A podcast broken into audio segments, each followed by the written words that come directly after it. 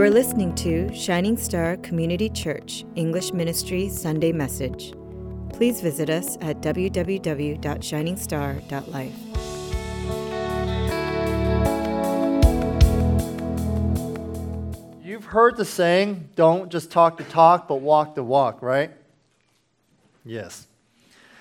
You know, there are those in the, in the world who act and those who don't act. There are people in this world who like to fix things and those who let, simply like to theorize about why we have problems. Wh- which category are you in? Are you the ones who say, I know what the problem is? Right? Where are you in that? Have, have you ever made, um, have you, are you an active person? Are you a proactive person? Are you someone who just can't sit back, or do you feel like you have to complete things and be active and do things? And I hope, I hope most of you, if not all of you, are fit in that category. And I think a lot of us, in one way or another, have created these to do lists, haven't you? Uh, the, the beautiful thing about phone apps is that there's like a million apps for how to prioritize your life, how to schedule your weekly or daily agenda, and all these things for a particular day or even week.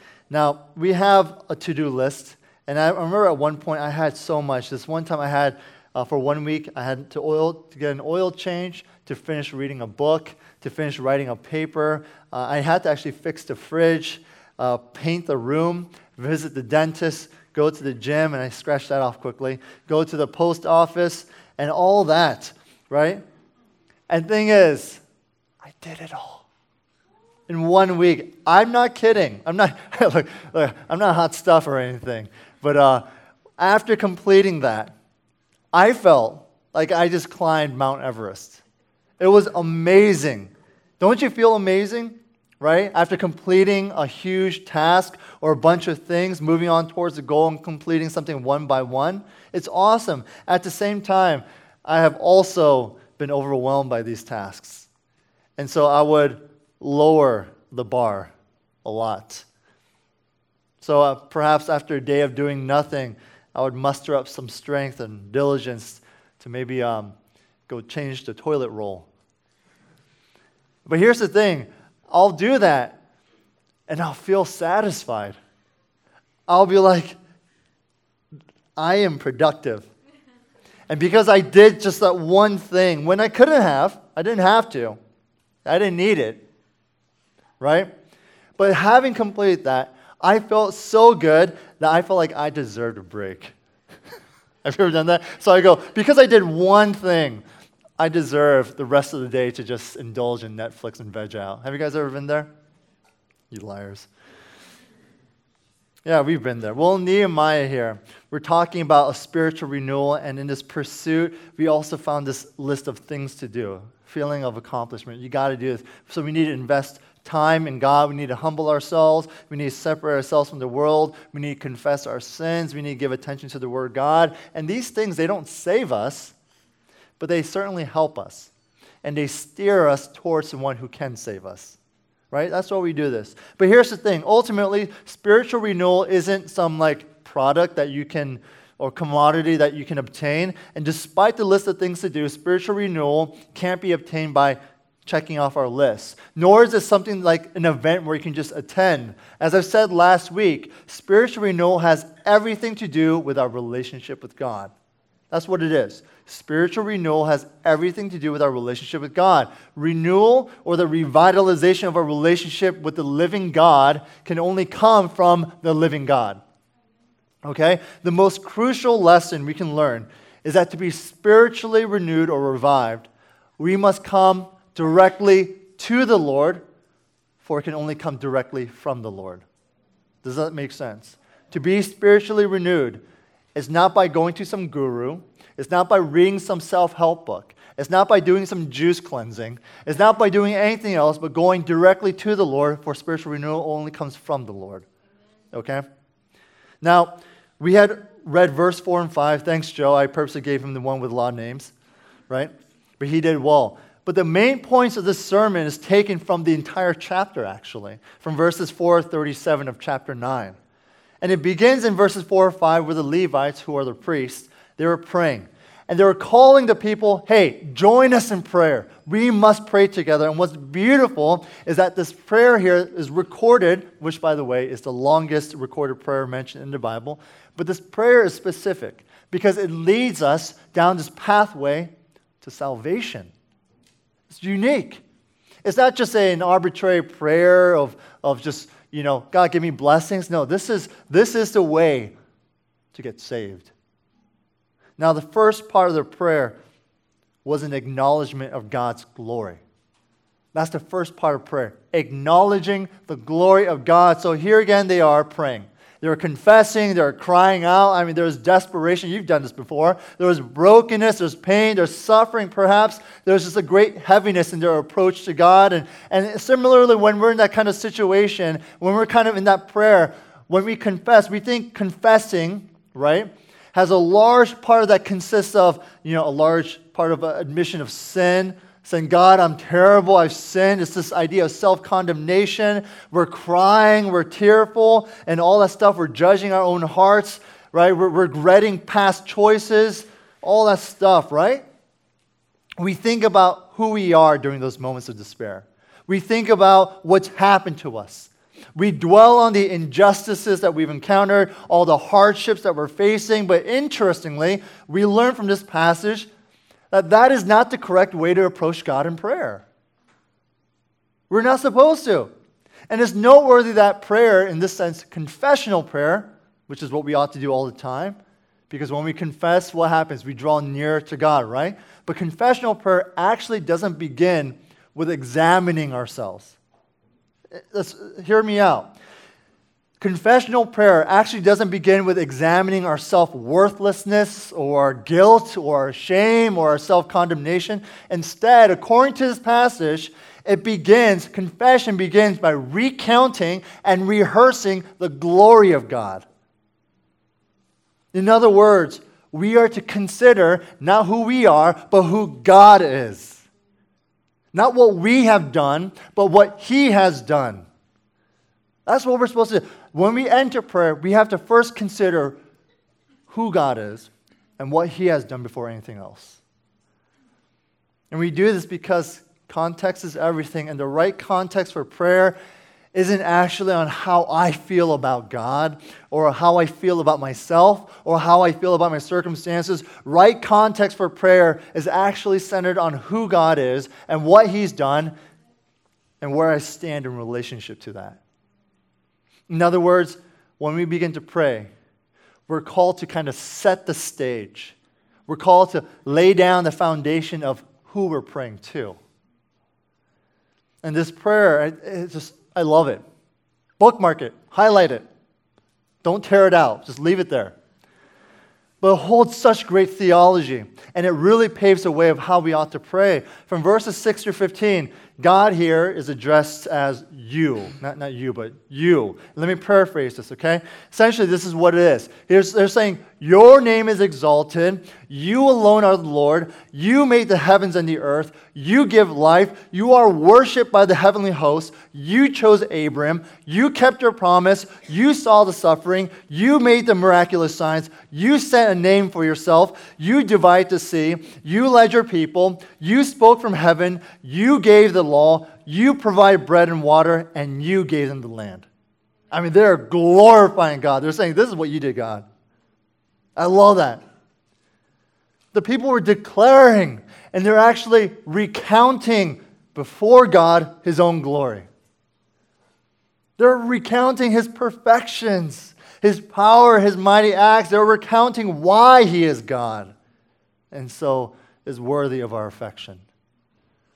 They were declaring God because He is the Creator, the life giver, the object of heavenly worship. He is the covenant maker. He is the righteous keeper. He is the deliverer, the Savior, the lawgiver, and the provider. You see, when we want God's renewal for us, we got to stop fixating upon ourselves.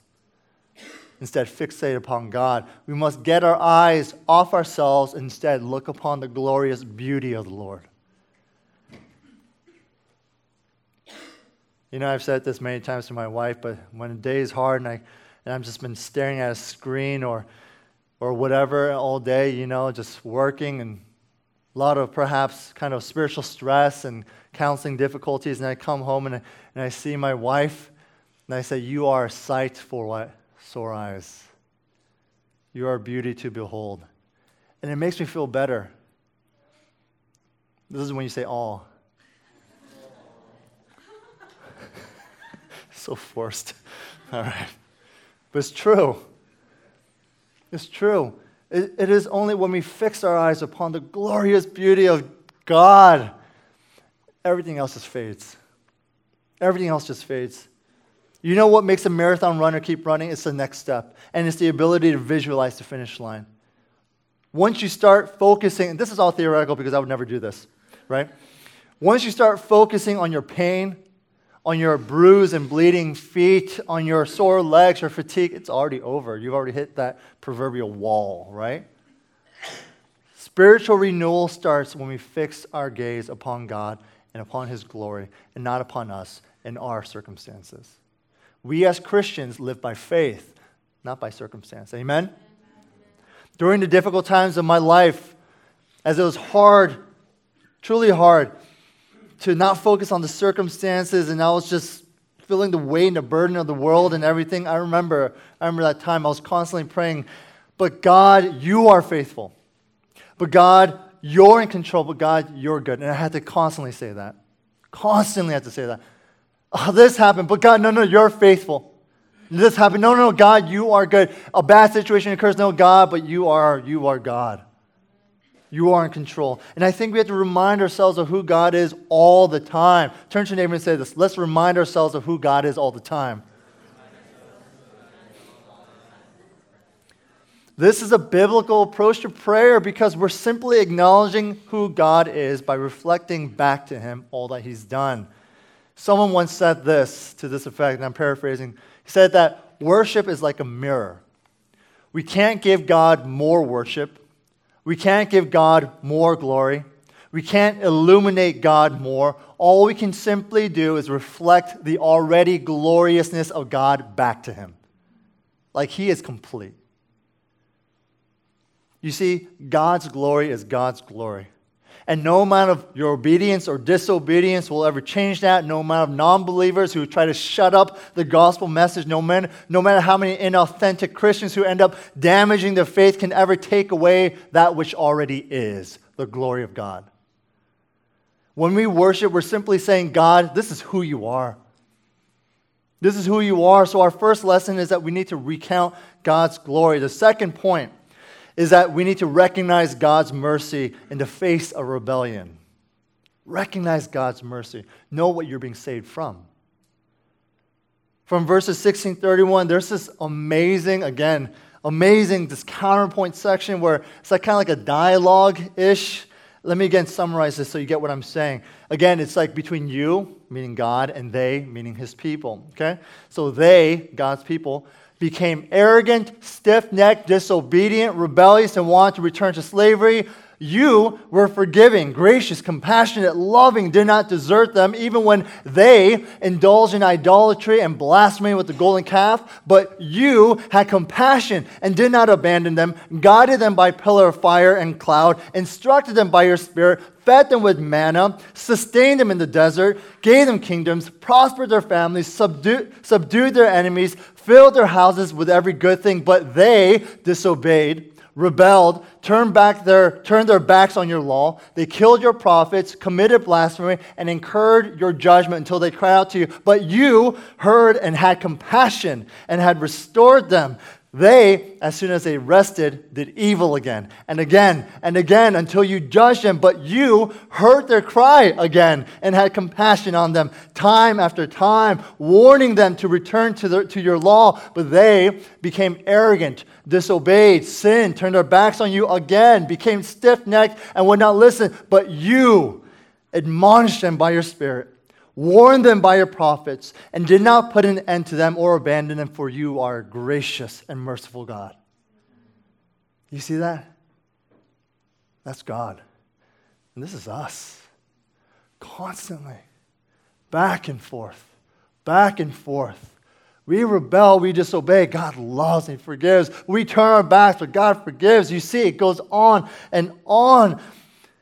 It's amazing. This portion of prayer, it just focuses and, and, and, and wants us to focus on the mercy and grace of God. It's so important to include this in our prayer. And I, the reason is because we oftentimes think our issues and our sins are these isolated events that only impact me, myself, and I. But little do we know that our sins take on a broader spectrum than we might think. When we think about the whole spectrum of sin in our lives and in others, you'll then be able, be able to see the worldwide rebellion and waywardness in contrast to God's relentless mercy and love. You'll see how we have continued on down this path of pride and arrogance and unbelief in the face of God's kindness and faithfulness. It's when we see it this way that we'll begin to see our sin the way that God sees it. We have to consider the depth of God's love and mercy.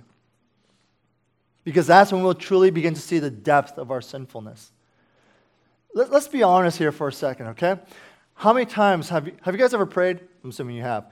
How many, have you guys ever repented? I'm assuming you have. But think about this for a second and be honest with yourself for one second here. When you have repented, did you do so in a way that it really didn't seem like it was a big deal? That prayer, it did not move you to tears. That prayer, did not put a knot in your stomach for the pain and the transgressions that you have placed upon the Lord. There was no real emotional or spiritual torment for what you have committed. Why? Because we simply don't think our sin was bad enough. Right? But when you look at how God had lavished his mercy and tenderness and the fact that He's constantly rescuing us, constantly protecting us, constantly saving us, constantly trying to guide us, you'll begin then to see how really evil our sins actually are. Lastly, we need to cry out to God without crying out with an excuse. There's been so much in the news these days. Aaron Hernandez, the case, the Boston bomber case, the I think a few weeks ago, it was like the mother who killed their children and her children. And just the list goes on and on. And despite all these tragic cases, it's not too often that we hear of people admitting their guilt. In fact, most guilty pleas are often plea bargains. Now, correct me if I'm wrong, but plea bargains are essentially admitting responsibility to receive a lesser offense. I nervously say, as both law students, Lauren and Michael, sit in my audience. Is that correct? Yes? No? Okay. Even when you hear of other people owning up to their failures, they oftentimes seem to just kind of blame it on mitigating circumstances. And sometimes at the end of the plea or trial, whatever, it almost makes it seem as if they were the victims. And quite frankly, whenever we sin, man, are we good at minimizing what we've done. Man, are we good at justifying even what we've done. But here we have in verses 32 37 that these people were crying out to God without excuse. That's what true confession is. You see, the road to spiritual renewal is a road that is absent of excuses for our sins. In verse 32, they all admit they had a problem. There is a hardship that has come upon our kings and leaders, upon priests and prophets, upon the fathers and all the people from days of king of Assyria until today. It says, but then they not only admit that they've been screwing up, but here's the thing they also admit that they deserve that trouble. That's crazy. Verse 33 35 says, Yet you have been righteous in all that has come upon us, for you have dealt faithfully. And here we go. And they say, And we have acted wickedly. How many of us are willing to say that? How many of us are willing to say, God, I, I'm, I did wrong? Continue on, it says, Our kings and our princes, our priests and our fathers have not kept your law or paid attention to your commandments and your warnings that you have gave them, even in their own kingdom and amid your great goodness that you gave them and in the large and rich land that you have set before. You see what God has done for them? Lavish them. They did not desert, they did not serve you or turn from their wicked works. And despite God's goodness, these people still rejected him. True biblical confession, confession admits that we are in rebellion with God. And therefore, the issues, the calamities that we face, the, the suffering, the hardships are actually well deserved. We need to stop placing God on trial for our pains because God is the only one who is just and who acts justly. So, if we truly want renewal in our lives, we need to quit acting as if God placed trouble and hardships in our lives that we didn't deserve. Or that somehow God is an unfair God and all that suffering we're going through is someone else's fault. Now, I admit this is a hard pill to swallow, but hear me out. The fact of the matter is, not even the next breath that we take is a breath that we deserve. God has not failed us, we have failed Him. And we fail Him all the time. It's time for us to stop passing the buck on to someone else and admit that our sins are ours alone. Turn to your neighbor and say this It's not yours, it's my sins.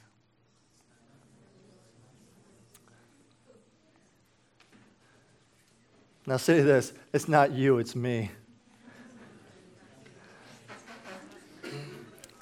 Have you ever seen someone be like, no, it's you?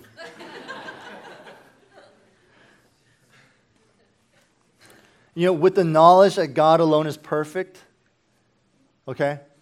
With the knowledge that God alone is perfect, with the knowledge that we have sinned, and now knowing, having knowledge that we are without excuse, how can we even approach God then?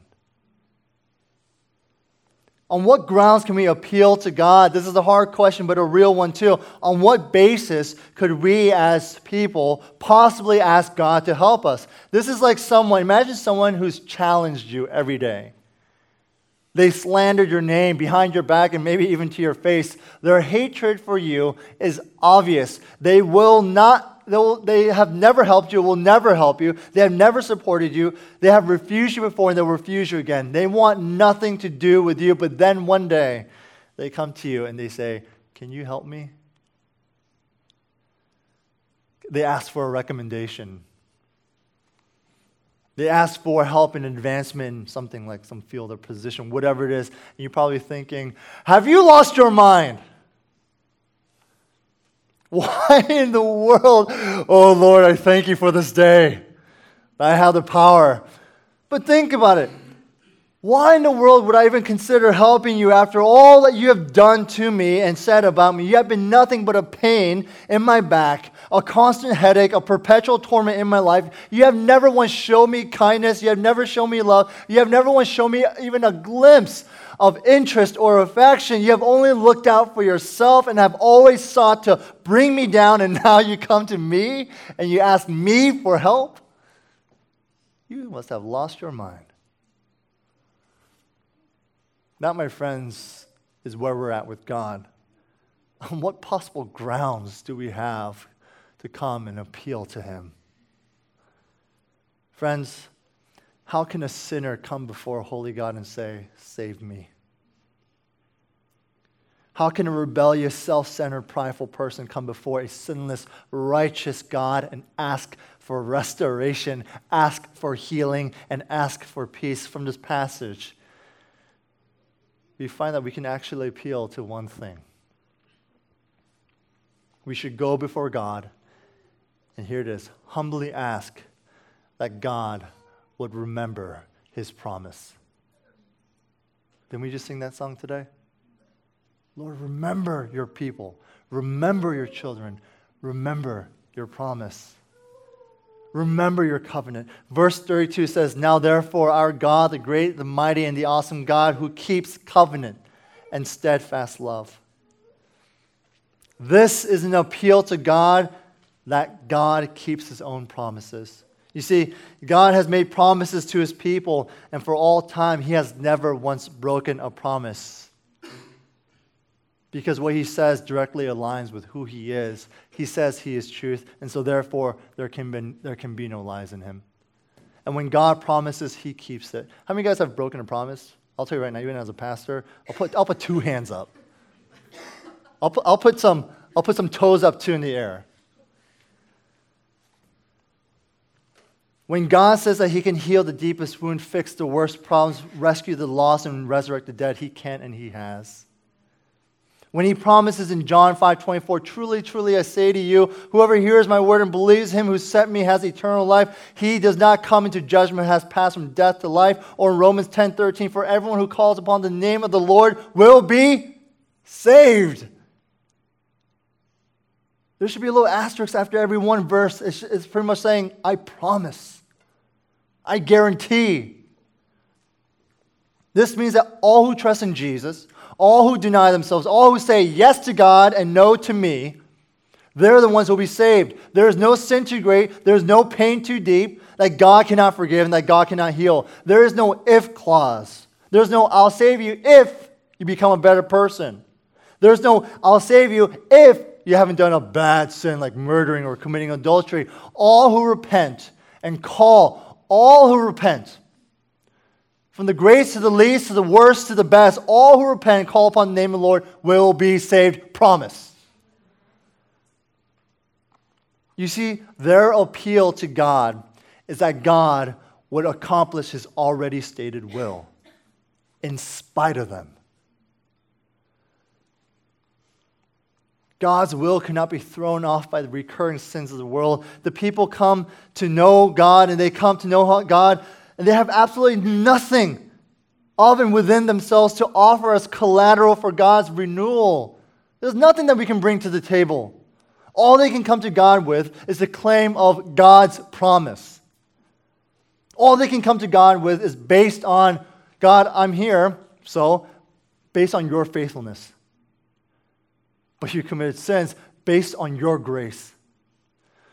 But you made so many mistakes based on your goodness. but you've rejected me. Based on your mercy, Father, I come before you. On your promises, God, I approach your throne of grace. Not by anything that I have done or can't do or will ever do, but simply all because of what you've done. I come to you based on your promise. That is what we're coming. That's how we're coming to the Lord.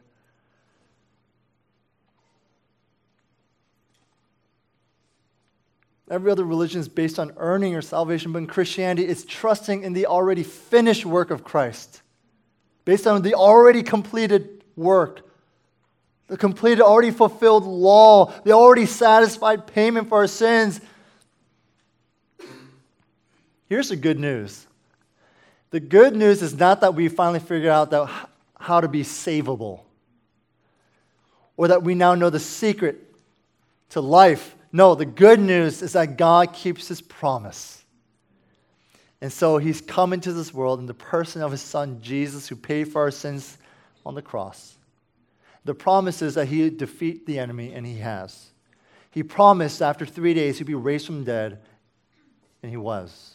He was exalted to the throne of God in heaven. He has given all those who profess in his name the spirit of renewal. In Christ, we now have a restored relationship with God, whereas before we had a broken one.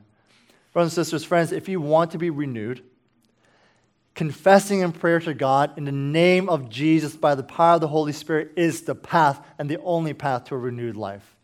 It's not just reciting our failures, but declaring God's victory. It's not just, it's not just wallowing in our self despair, but recounting in God's glory. It's not just evaluating our sins, but celebrating in God's mercy. It's not just acknowledging our failures, but looking to the Lord's faithful promise of salvation. Does this make sense? And with this, this is how we need to pray. We need to pray this way to receive salvation, but we also need to pray this way to remind ourselves of our salvation. Okay, let's pray. Lord, about 35, nearly maybe even 40 years ago, a Korean man came to the States looking for a better life, wanted to turn his life around from rags to riches, wanted to give his family a better opportunity, but he was a man who did not know you. But one day, through the faithfulness of his wife, the fact that she kept on asking him to come to church, he did one day, despite the fact that he hated you. Did not believe a single thing that you had to have to ever said through other people, and especially did not even believe a single word in your so called Holy Bible. And so he fought against it for the longest time until one day, for some reason, you spoke to him. You touched him. And you broke that barrier of unbelief. And it was that day, about 30 some years ago, Lord, that he that you called him to salvation. And you saved his life. And it was that day that now this couple, centered around you, Jesus, was able to raise a family and bring their family into a saving knowledge and grace in Jesus Christ as well. And after many years of serving you and working as a, in a secular job, one day, about 16, 17 years ago, you called him into ministry. You said, Feed my sheep. He said, No, I can't. Feed my sheep. I can't. I'm too comfortable with where I'm at. I'm committed to what I'm doing. God, I'm doing so much more this way. I can give more financially to you. Feed my sheep. And after several years, finally, this man said yes. And he entered into ministry, not professionally, but vocationally, for he was called by the Lord Most High.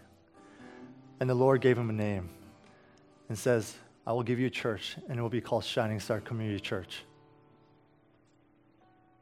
There's a group of 20 so people who have already organized and created the foundation to be the core members, and they're ready for you to take charge.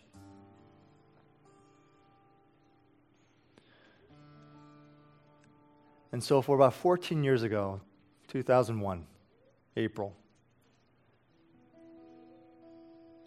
Shining Star Community Church came to be. And like many churches, yes, there were ups and downs, there were difficulties. Like many churches, there are times when it would flourish and revival would happen. But not like many churches, I believe, do we have a senior pastor like Pastor Lim. More importantly, do we have a specific vision calling that the Lord has placed upon our church? One that's called to missions and discipleship God has called Shining Star Community Church to be, to be a little different. And that's why today we celebrate the anniversary, because we refuse to be a church that will remain in status quo. We refuse to be a church that will continue to just grow for the sake of growth.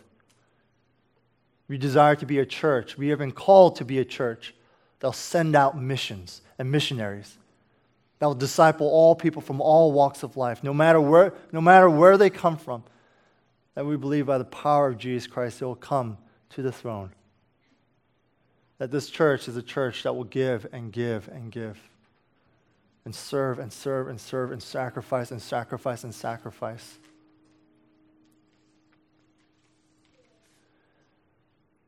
And, brothers and sisters, our English ministry now has this amazing opportunity to follow and to join in that wonderful, I guess, 14th chapter, if you want to call it that. I want to encourage you all now, after hearing this message and hearing what it means to actually pray and come before the Lord, to a recount of His glory, to acknowledge the depth of our sin and the greatness and even greaterness of, of God's mercy and grace, and to be able to approach Him without excuse. That we can come to God and say, Lord, thank you that you're leading us. Thank you, Father, that you have created us in this church, and this ministry, and these people. Thank you for the leadership. Thank you for the servants. Thank you for those who are in the limelight and those who are in, the, in the backdrop of things. But God, we thank you for, first and foremost that you are here.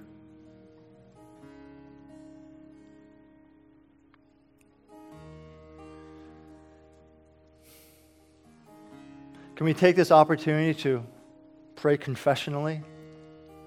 We don't need a high priest, for we have Christ.